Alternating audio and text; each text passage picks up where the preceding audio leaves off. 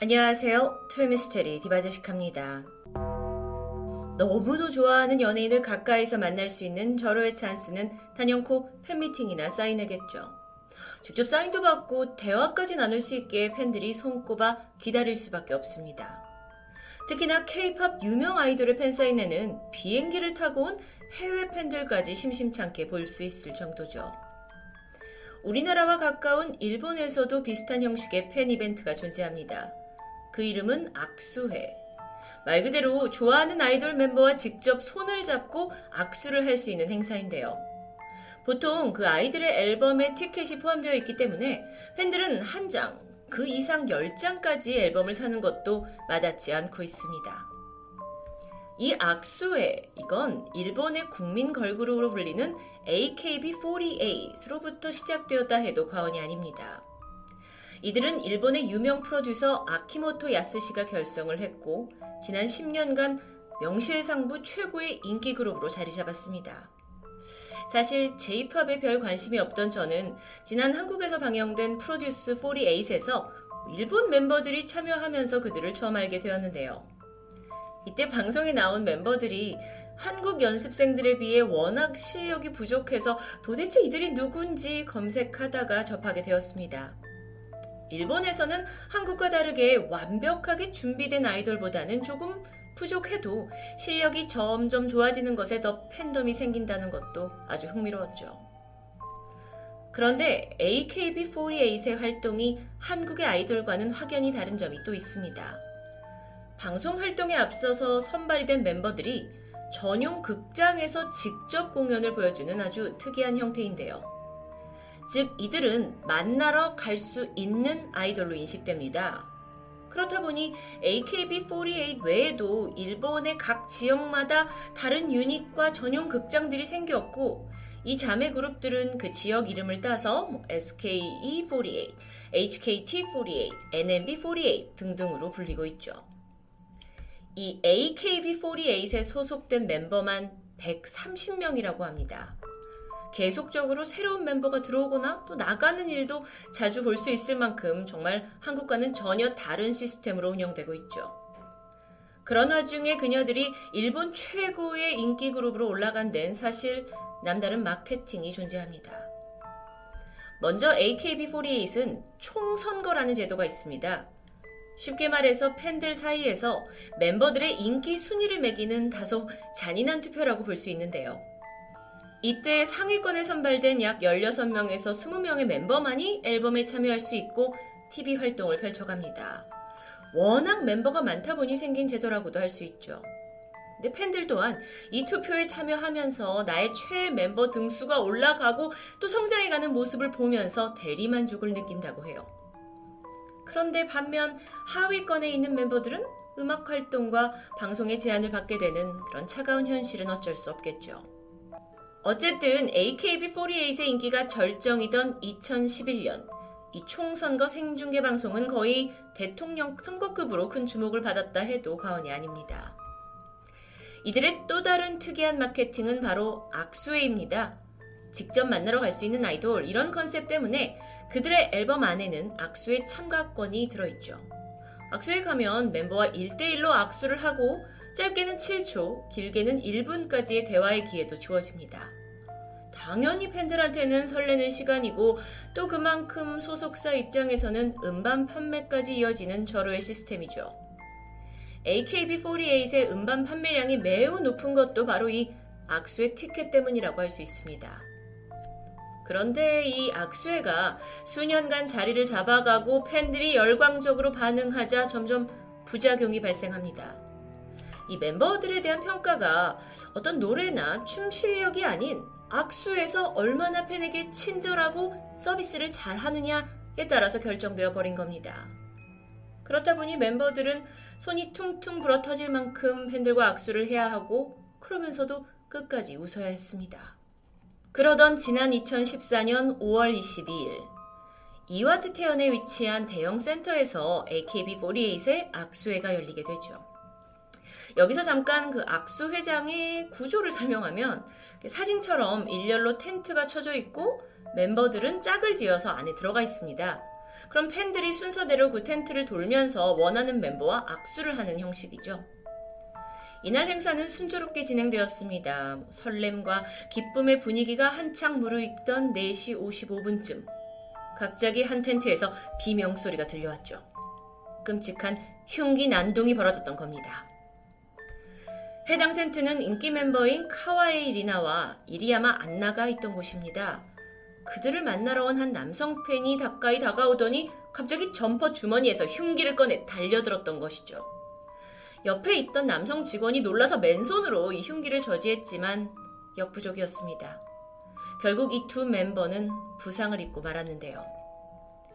범인은 이후에 스탭들에게 붙잡혀서 경찰에 체포됐습니다. 하지만 두 멤버와 또 한 명의 다른 현장 스태프는 병원에 이송되었고 팔과 머리에 무려 3시간이 넘는 봉합 수술을 치러야 했습니다. 정말 천만 다행으로 목숨에는 생명에는 지장이 없었지만 평생 남을 흉터는 물론 돌이킬 수 없는 정신적 트라우마까지 얻어버리죠. 자, 그렇다면 이 범인. 당시 24살이던 우메다 사토로. 그는 중학교 시절엔 육상부 지역대회에서 2위까지 기록하면서 아주 앞날이 창창한 학생이었습니다. 고등학교에 들어가서도 꿈을 키우는 줄 알았지만 입학한 지 단 일주일 만에 선배에게 괴롭힘을 당했다면서 퇴학을 신청하죠. 그리고 나서는 몸이 아픈 어머니를 돕겠다며 아르바이트에 매진합니다. 사건이 발생하기 2년 전인 2012년, 사토루는 돈을 더 많이 벌 수 있다는 말에 오사카로 이사를 하게 되고요. 건설 현장에서 교통정리 경비원을 하며 기숙사에 머물렀죠. 그때 당시 열심히 번 돈의 대부분은 아픈 어머니의 병원비와 생활비로 빠져나갔고 그러면서 점점 삶에 지쳐가고 있었습니다. 그러다 급기야 불안 증세에 시달렸고 병원에서는 그에게 발달장애 판정을 내립니다. 이후 회사에서 잘리게 된 사토루는 다시 고향으로 돌아오게 되는데 이때부터는 집에서도 식사를 할 때를 제외하고는 전혀 밖에 나오지 않는 그야말로 은둔 생활을 시작하죠. 유일하게 하는 것이라곤 TV 보는 것 뿐이었습니다. 그런데 이때 그의 눈에 들어온 것이 바로 무대에서 환하게 웃고 있는 아이돌 그룹 AKB48. 그가 팬이 되었다는 게 아닙니다. 사토루는 저렇게 TV에 나와서 광고도 많이 찍고 팬도 많으면 돈이 많겠지? 누구는 취직도 못하고 방구석에만 있는데 하는 뭔가 증오에 가까운 분노를 나날이 품게 되는데요. 이후에 조사에서 왜 다른 연예인도 많은데 하필 AKB48을 타겟으로 삼았느냐? 라는 질문에 그는 이렇게 대답합니다. 여자는 약할 것 같아서요.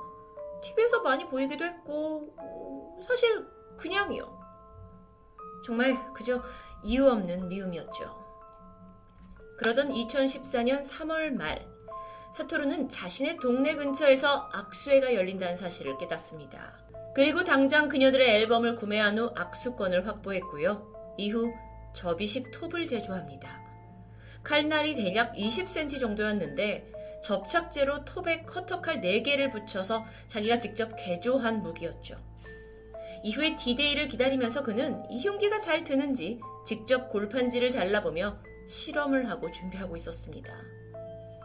그리고 사건 당일 그는 어머니에게 산책을 다녀온다면서 집을 나섰고 악수회에 들어가서 환하게 팬을 맞이하는 멤버들에게 끔찍한 폭행을 저지르게 됩니다.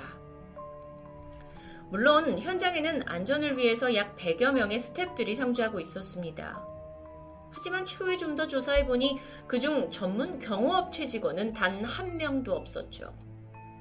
워낙 팬이 많이 몰려서 시간이 부족해서인지 참가자들의 소지품 검사 같은 기본적인 절차는 무시되었습니다. 그저 양팔을 벌려서 수상한 물건이 있는지 대충 훑어보는 정도였죠. 이 사건 이후에 악수의 허술한 보안 시스템이 드러났고 일본 내에서는 거친 비판이 쏟아졌습니다. 동시에 악수의 입장권의 판매 방법에 문제를 삼기도 했고 또 이 멤버들의 안전을 위해서라도 악수회를 폐지해야 하는 것이 아니냐라는 의견도 있었죠. 사실 이 피습 사건 이전부터 악수에서는 크고 작은 사고가 끊이지 않았습니다. 뭐 불특정 다수들이 오고 또 신체 접촉이 있다 보니 어쩌면 예견된 일이기도 했어요.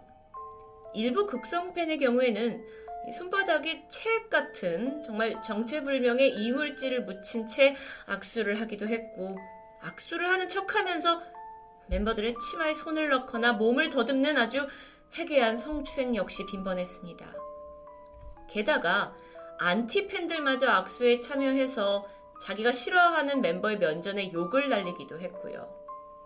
그럼에도 불구하고 AKB48 멤버들은 웃는 얼굴로 팬을 대해야만 살아남을 수 있었고 그렇게 수천 명의 사람들과 손이 퉁퉁 붓도록 악수를 이어갑니다. 정말 이 악수회가 순수한 팬 미팅인지에 대한 의문이 드는 부분입니다. 그래서 알고 보니까 악수회가 사실은 일본의 유흥업계에서 시작된 아이디어라는 게 알려집니다. 술집에서 돈을 내고 원하는 상대와 스킨십을 할 수 있는 시스템을 어쩌면 조금 변형해서 옮겨왔다는 것이죠. 실제로 AKB48이 만들어질 당시에 주요 스태프 중 한 명이자 이 악수회를 제안한 토가사키 토모노부는 과거에 유흥업계 종사자로 이름이 나 있습니다. 하지만 이런 사실이 밝혀졌음에도 불구하고 대부분의 일본 연예계 관계자들은 악수회 폐지는 곤란하다고 입을 모으고 있습니다. 왜냐하면 악수회라는 게 단순 팬 이벤트가 아닌 앨범 판매를 올리는 아이돌 사업 최대 상술이기 때문입니다. 그나마 그날의 피습 사건 이후 달라진 게 있다면 모든 악수회장에 금속 탐지기가 설치되었고 경비 체제가 강화되었을 뿐입니다. 그 당시 피해 멤버 중 한 명인 이리야마 안나는 사건 이후에 트라우마로 인해 더 이상 악수회에 참여할 수 없었습니다.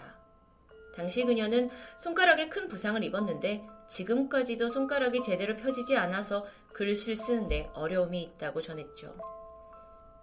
자, 그렇다면 범행을 저지른 사투루.